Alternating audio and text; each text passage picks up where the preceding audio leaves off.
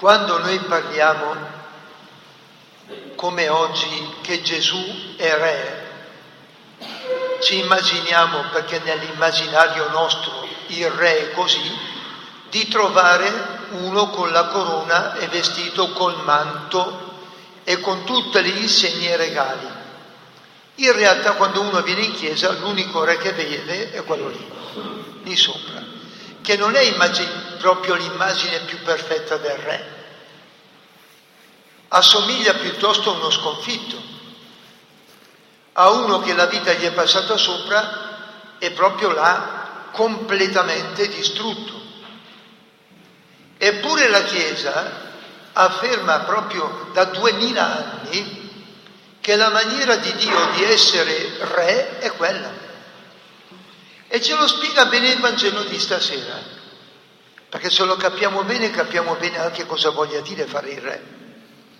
Attenti, nella vita bisogna decidere se vogliamo imparare a comandare, quello è mica, sem- è mica difficile. Basta guardare attorno il più prepotente che c'è in giro, impari, impari subito a comandare. Subito. Si impara dai prepotenti, dai maleducati.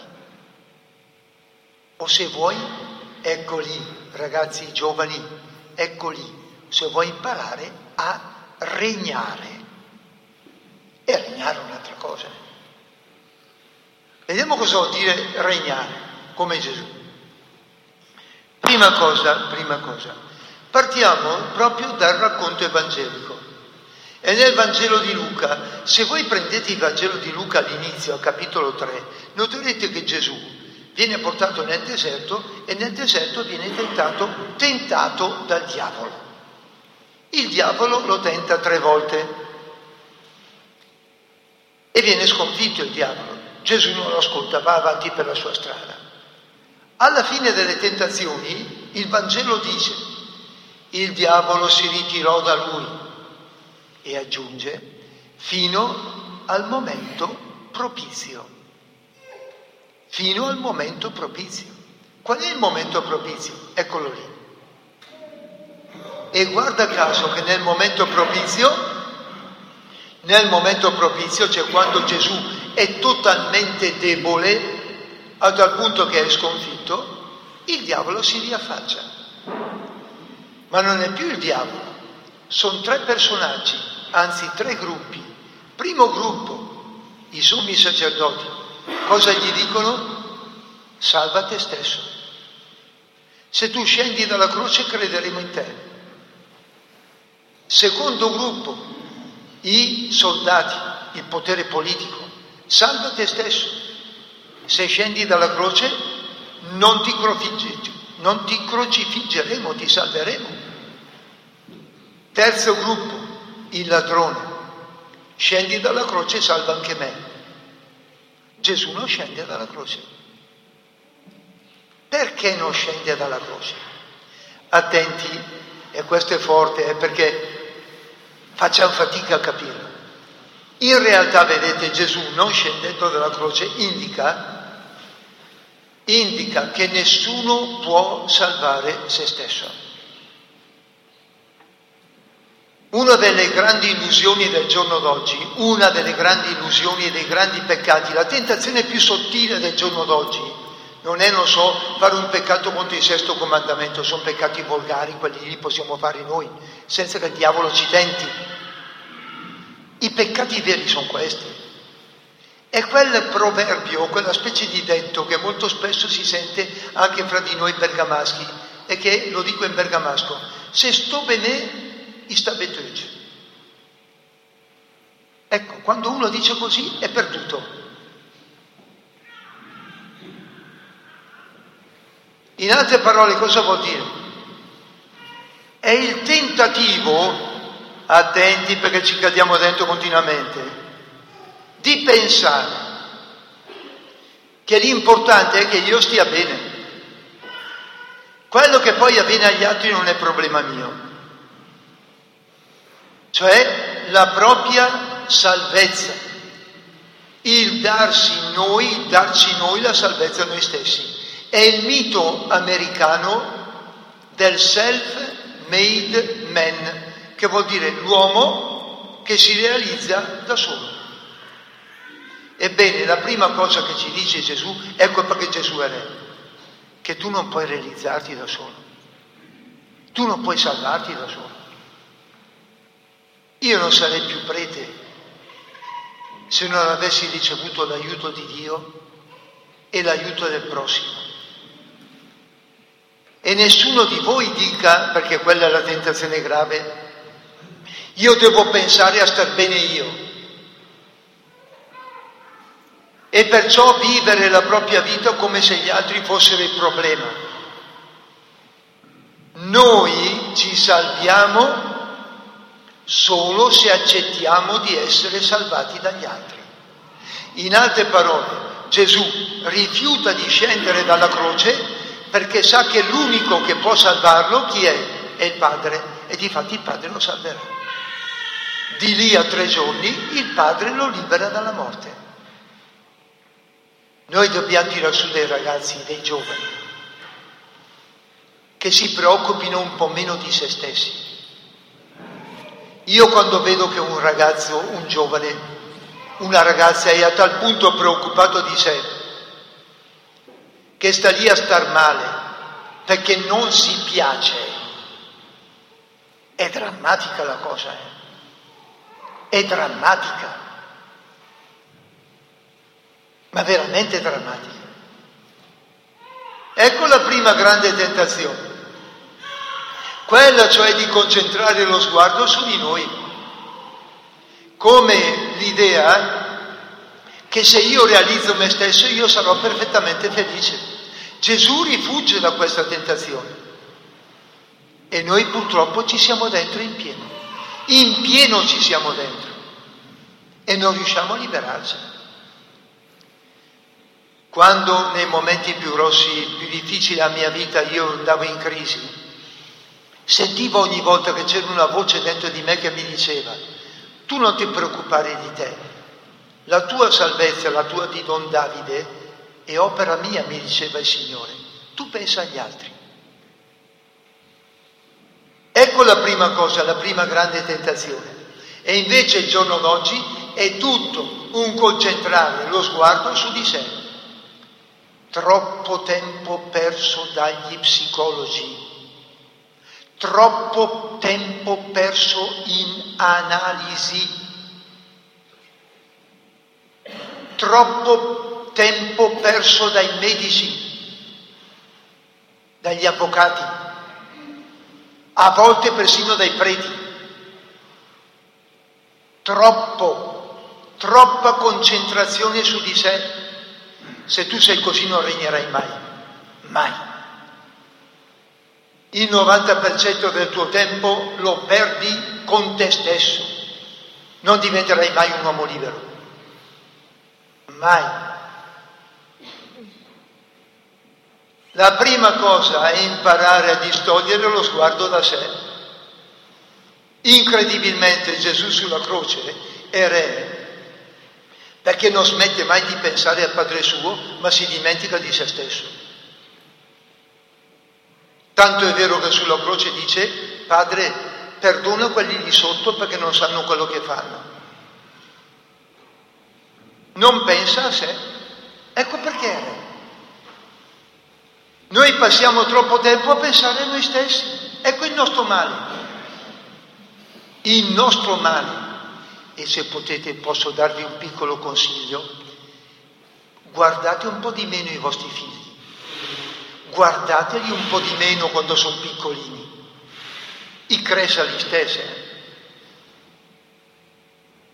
Tanto è vero che i vecchi dicevano i bambini vanno accarezzati solo quando dormono. Prima cosa. Seconda cosa. La seconda cosa, tu sei re quando lasci entrare nella tua vita gli altri. Ma bada bene che quando dico lasci entrare nella tua vita gli altri vuol dire proprio lasciarli entrare. Vi faccio un piccolo esempio. 15 giorni fa ho deciso che adesso che arriva il freddo avrei aumentato la, l'accoglienza del patronato nei confronti di chi non ha casa, stranieri e italiani, ha detto mettiamo giù 20 brande in più, alla sera, oltre ai 160 che ci sono, altri 20 che vengono a dormire, a fa sempre 80. Risolto il problema, ma che risolto? È solo iniziato il problema, è solo iniziato. Perché quando arriva lì in 20 in più scopri che non hanno le coperte. Lo dici, non ci avevo pensato alle coperte. Lo devi procurare le coperte. Ma poi le coperte mancano le lenzuola e devi procurare le lenzuola. Ma le lenzuola bisogna cambiarle, doppi. Poi vedi che vanno a letto con i, con i vestiti, e manca il pigiama e devi procurare il pigiama. E poi vedi che non si lavano perché non ha niente per lavarsi e devi dargli il kit, parlano così oggi, per lavarsi. E più è finita, eh. E poi se sta male chi chiamano? Te. E devi alzarti di notte. Un consiglio, non mettete giù brande per nessuno.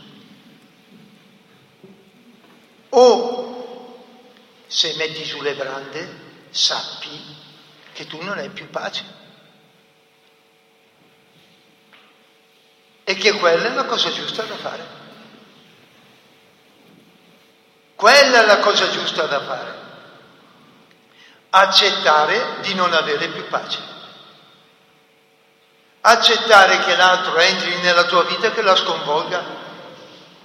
Esattamente come il bambino che nasce, che entra nella vita dei genitori, ci porta tanta gioia, ma quelli lì per due anni non dormono più. E quando il ragazzino cresciuto avrà 16 anni, il genitore comincerà a dire, ma ho fatto poi bene a metterlo al mondo questo qua. Ecco cosa vuol dire regnare. Regnare significa fare spazio all'altro, il quale entra nella tua vita e la sconvolge. E accettare che la tua vita sia sconvolta accettare che tu non sei più padrone di te, accettare, e Gesù questo è stupendo, guardate che è veramente bello, che se Gesù voleva salvare se stesso, scendendo dalla croce, cosa sarebbe successo a noi? Che noi non saremmo più stati salvati.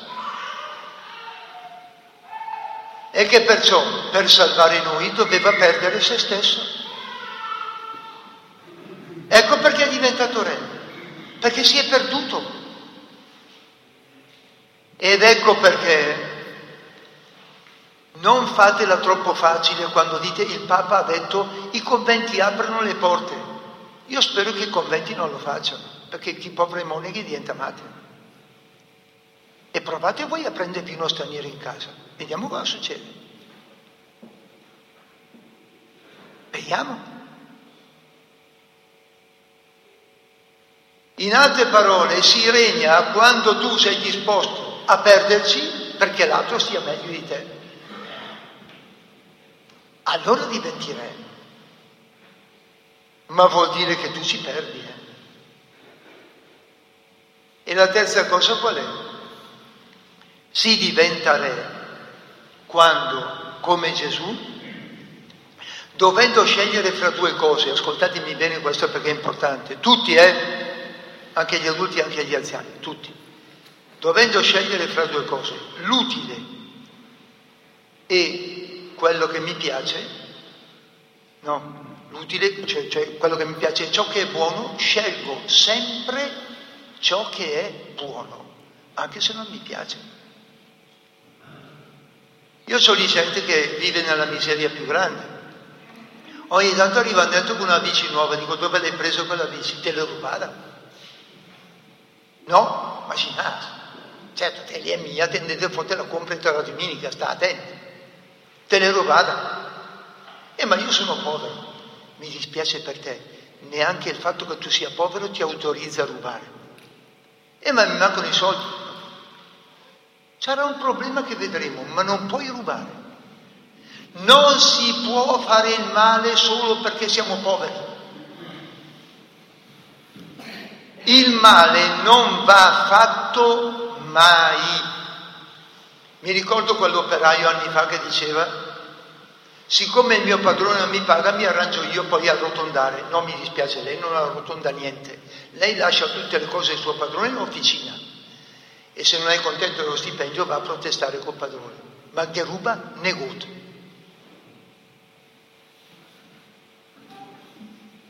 Problema è che Gesù è finito sulla croce perché ha scelto sempre il bene. Non è mai venuto a compromessi col male. Ora, attenti, siccome noi non siamo Gesù e siccome noi, io, parlo di me, a compromessi col male vengo tutti i giorni, almeno una cosa, che è la cosa più bella, facciamo come il buon ladrone. L'altro l'altro che è il capismo cosa fa? Dice a Gesù, se tu sei figlio di Dio, salva te stesso e anche me. Invece quell'altro, stupendo e bollo, stupendo, dice, no, no, tu non salvare me, perché io me lo merito ed è giusto che rimanga sulla croce. Salva te stesso. E quando sarai nel tuo regno, perché tu di sicuro nel regno ci arrivi, ti ricordi di me? La risposta è, oggi sarai con me in paradiso. Chi non riesce a fare il bene, cioè tutti noi, almeno riconosca di non averlo fatto e ne accetti le conseguenze, chiedendo umilmente perdono. E da questo punto di vista permettete che vi racconti quello splendido episodio di un grande romanzo che tutti i giovani dovrebbero leggere, tutti, anche se è lungo, Delitto e castigo di Fyodor Dostoevsky, meraviglioso.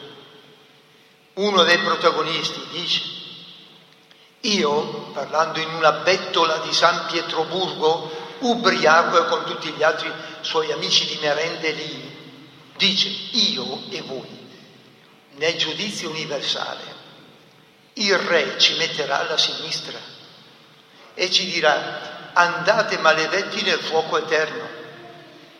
E noi gli diremo hai ragione, perché ce lo siamo meritati il fuoco eterno. Hai ragione Dio Santo e Misericordioso. E lui allora dirà e poi alla fine andate in paradiso anche voi. E noi ci stupiremo e, dice, e diremo ma come mai abbia fatto il male? Vi dono il paradiso, meraviglioso, eh? Vi dono il paradiso perché sapete di non meritarlo e perché lo riconoscete.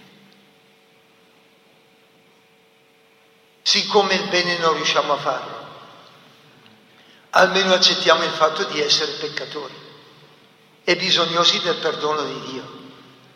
Lui ci regalerà ciò che non meritiamo ma ce lo regalerà per il nostro pentimento.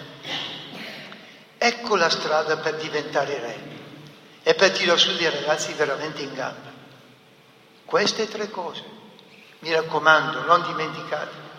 Primo, tu non ti salvi da solo, smettila di pensare a te, smettila, smettila, piantala di tormentarti. Anche i psicologi la dell'aura, però smettila di andare a tormentarti a de tua vita. Alla tua salvezza ci pensa qualcuno. Secondo, occupati del tuo prossimo, soprattutto di chi non ha niente ha bisogno, e lascia che sconvolga un po' la tua vita. Sarai felice. E la terza cosa, fa sempre il bene e quando fai qualcosa di male, sii onesto nel riconoscerlo e nel chiedere perdono e otterrai tutto ciò che vuoi dal Signore.